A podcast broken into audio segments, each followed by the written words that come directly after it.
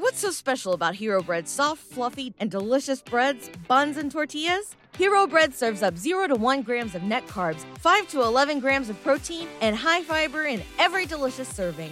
Made with natural ingredients, Hero Bread supports gut health, promotes weight management, and helps maintain blood sugar.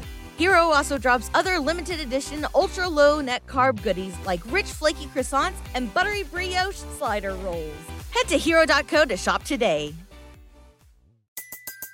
Everybody in your crew identifies as either Big Mac Burger, McNuggets, or McCrispy Sandwich, but you're the Filet-O-Fish Sandwich all day. That crispy fish, that savory tartar sauce, that melty cheese, that pillowy bun. Yeah, you get it.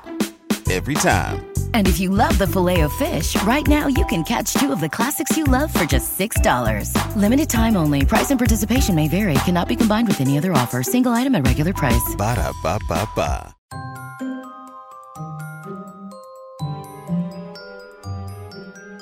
With over seven billion people in the world, we all have one thing in common. Every day, we all get dressed. Welcome to Dressed, the history of fashion, a podcast where we explore the who, what, when, and why we wear. We are fashion historians and your hosts, April Callahan and Cassidy Zachary. So today's fashion history mystery question comes from listener Vincent Van Stopp, who asked, I'm part Amish and love fashion history in general. Are there any designers from that tradition? And well, the answer is yes. I was really pleased to discover the work of New York City designer Kate Stoltz while doing research for this project. But before we discuss her work, I think, April, that we should maybe do a brief definition of the Amish religious group. And this is also a wonderful opportunity really to do an overview of their relationship to dress. Yes. So um, basically, the Amish are part of the European Christian movement, which is known as Anabaptism.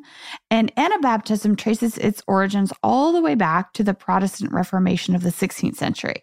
So Anabaptism is based on the belief that people should not be baptized at infancy, but rather when they are adults or, or young adults, I should, I should clarify, um, so that they are able to make this very conscious decision to commit to their faith. Right. And because this is quite controversial, we know that a lot of Christians and Catholics believe that uh, you should be baptized at birth.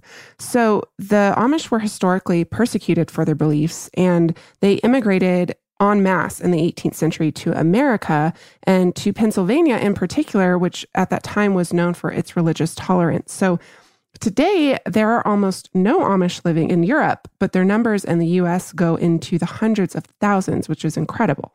Yeah. Um, and, and I actually grew up around um, some Amish communities. So so I've had interactions with them, like in my early years. Um, sometimes you would, um, some certain Amish communities would, would invite you into their homes to have dinner and these amazing, elaborate, really lovely home-cooked meals um, that you could share with the Amish communities and kind of like have an exchange of ideas. But basically, you know, um, the Amish are most famously known for their rejection of modern conveniences. And they really embrace this kind of simplified way of life. Uh, electricity for certain Amish groups is taboo. So even cars are taboo. So some of them use horse-drawn carriages. Almost all of the Amish sects also really embrace very plain styles of clothing. And this really, um, you know, evokes their nineteenth century antecedents. And one of the other things that's core to their kind of like way of life and their belief system is hard work. And uh, they think that these all these modern technologies and conveniences is like in direct conflict with their belief in, in hard work. And they think that like all these technologies basically encourage laziness or even complacence. So, yeah. So if you've ever seen photographs of Amish men and women, the first thing you notice is really how plain they dress are, because they're they're not wearing contemporary fashion. And, and as April said, it's more akin to nineteenth century frontier clothing. So it really stands out to our modern eye um, as being different.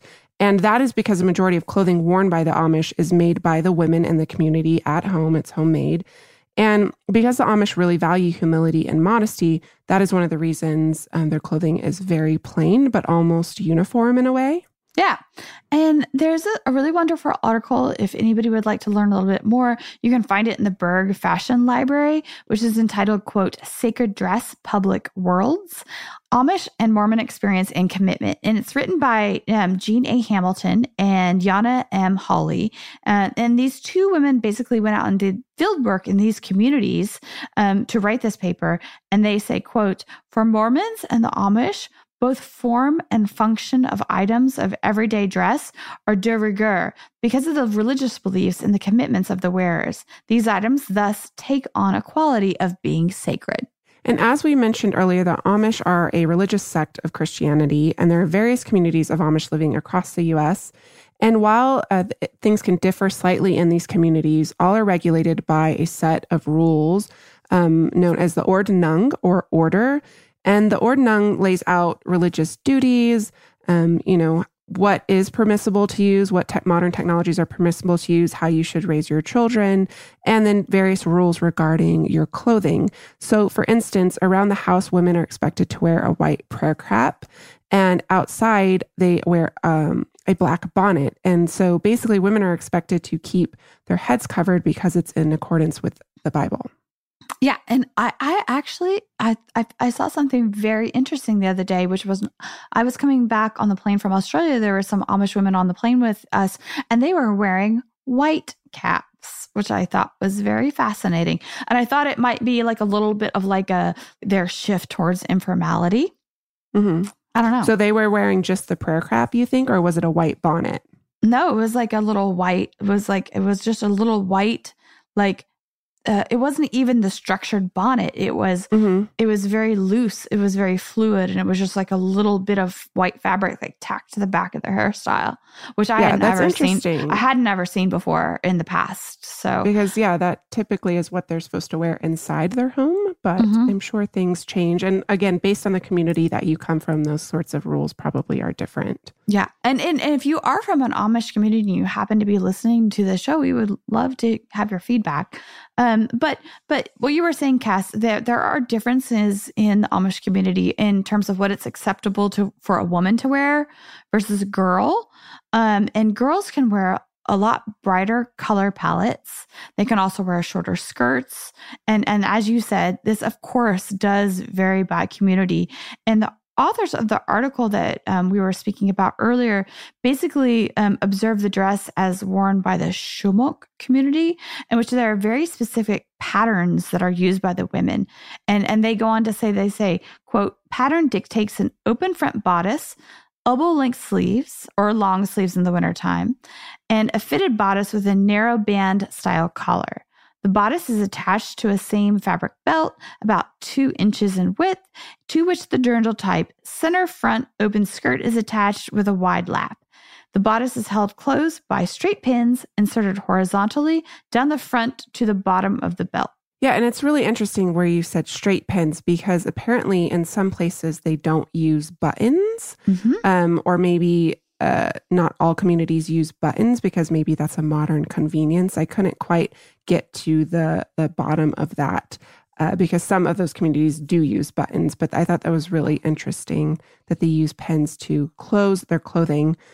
So again, um, April re- mentioned it a little bit, but colors vary in communities from dark in hues. They're very plain. Girls can, of course, wear lighter, brighter colors. And something I thought was really cool is that the fabric is purchased from dry goods stores within the communities. When I think of dry goods stores, I almost always think of nineteenth, early twentieth century American West frontiers, yeah. where these dry goods stores were really the end-all be-alls of their community because they carried so many different things from textiles to, of course, dry goods. So really um, fascinating that these, uh, to discover these are still the cornerstones of these communities. Something else that's really interesting is that the men wear full beards, not mustaches, but full beards. This is apparently a very distinct, obviously distinctive separating feature from women. And also that most all Amish men do not wear belts, they wear suspenders, and that their pants and suits uh, are made by their wives, although apparently they do wear shirts that are commercially produced. Well, I can very directly speak to um, the fact that the Amish do purchase commercially produced goods because, Cass, as you and I have already talked about, uh, one of my very first jobs, I've had a job since I was thirteen. Um, and haven't not had a job since I was thirteen. But um, one of my jobs when I was in high school was I worked at Victoria's Secret. And little does anybody know that the Amish ladies were some of our very best clients. Yeah, so somewhere else I read in the, the paper um, that we're using to reference here, they talk about how they went into... Um, into downstairs where uh, one of the families was drying their clothing and that there was Mickey Mouse underwear for men. So I think it's this idea that because you don't see these sort of private underwear that men and women are choosing to wear, that they can they can get a little more creative with that. Yeah. And when they purchase in non-Amish stores, non-Amish clothing and non-Amish people are known as English. And so when they purchase in English stores, they purchase shoes, hats, work shirts, and as April mentioned, underwear. Yeah. Very naughty underwear. I, I think I think that sexuality in their community is like very much encouraged between the husband and the wife. And then and and this is this is not something that's antithetical to their belief system, but it's actually something that is that is completely in line with their system of beliefs. Yeah, family is incredibly important. So they have a lot of children in the Amish communities. And yeah, I think exactly what you said is true. So coming from this Amish tradition is the fashion designer that we referenced at the beginning, Kate Stoltz. And as you can probably guess, Kate is no longer living the Amish lifestyle, but that was how she was raised and where she came from. So she's actually, a, she was the star of the reality show Breaking Amish, which was this American reality T V show on the T L C network that premiered in two thousand twelve. And the show was basically following five young Anabaptist adults who moved to New York City. So Anabaptist meaning that none of these young adults had been baptized yet. And so they moved to New York City to really explore life outside of their insular communities. So, and the show does make a point of saying it's not entirely the same thing, but the show, um, the idea of the show really falls in line with the Amish practice of Rumspringa, which April's going to tell us a little bit more about. Yeah. So, so basically Rumspringa is uh, this very specific period of release that you were um, released from the community to go and experience the world on your own in whatever way that you see fit. And um, within the Amish community, it happens typically as when you're around the ages of sixteen, seventeen, eighteen, um, you know, as a young, like emerging adult. And the point of Rumspringa is to give you the opportunity to decide for yourself if you want to commit to that Amish faith. And do you want to come back? Um, one of the things that is about Rumspringa is that if you do not commit to come back, you will pretty much, for the most part, depending on the community, ev- different communities have varying levels of severity about this, but you would be what's called kind of like disfellowshipped, or you're like mm-hmm. no longer allowed to have contact with your family or your loved ones. So if you decide not to come back after Rumspringa, that's it. Yeah. And I think, I mean, I know that Kate, I've read some interviews with Kate and she says that she does have a good relationship with her family. So I don't think that was necessarily the case with her, but she did leave the community nonetheless. And I think it's really interesting though, that, that her Amish tradition was really kind of encouraged her entree into fashion. Um, can you tell us a little bit more about that? Yeah, so Kate basically founded her fashion brand in twenty fifteen, and according to her website, she moved to New York City after being signed to the major model management company, and she was working as a model at this time, and she was appearing in fashion magazines, she was doing runway shows during Fashion Week, um, and she was doing all of this that she didn't want to model fashion, she wanted to make the fashion. Right. And so the origins of Kate's interest in fashion traces all the way back to her youth growing up in an Amish community where sewing, as we mentioned, is incredibly integral to a woman's role in that community. And Kate apparently learned how to sew beginning at the age of nine from her older sister, who no doubt learned from her mother. And Kate spent a lot of time making clothes for herself and her siblings. And Kate told In Touch magazine, quote, "I think fashion is gradually kind of crept into my life." And she went on to say, "I've always been a very creative person. Like, I was very fascinated with sketching and the colors just working. I sewed on my own clothing as a child, starting at nine years old, and I was always very interested in creative things. So, so while she was modeling, she was rediscovering basically her passion for clothing, and Kate was inspired to pursue it, and she applied to and got into the Fashion Institute of Technology. And while at F I T, Kate has learned the true art of design, from couture techniques to pattern making, as well as the in and outs of fashion design and industry. As for how her Amish roots affect her place in the fashion world, Kate said, quote, "I'm not concerned about not having the artistic knowledge and the ability to design. I think what concerns me more is having people think of my background as a drawback, when in reality I've been living outside of that for a long time now. It's not like I'm necessarily defined by that, my background. I'm very passionate about my work, and I spend a lot of time developing new techniques and perfecting my craft. So I just want that to be the focus." Kate's work is really incredible, and you can find it on kate stoltz dot com.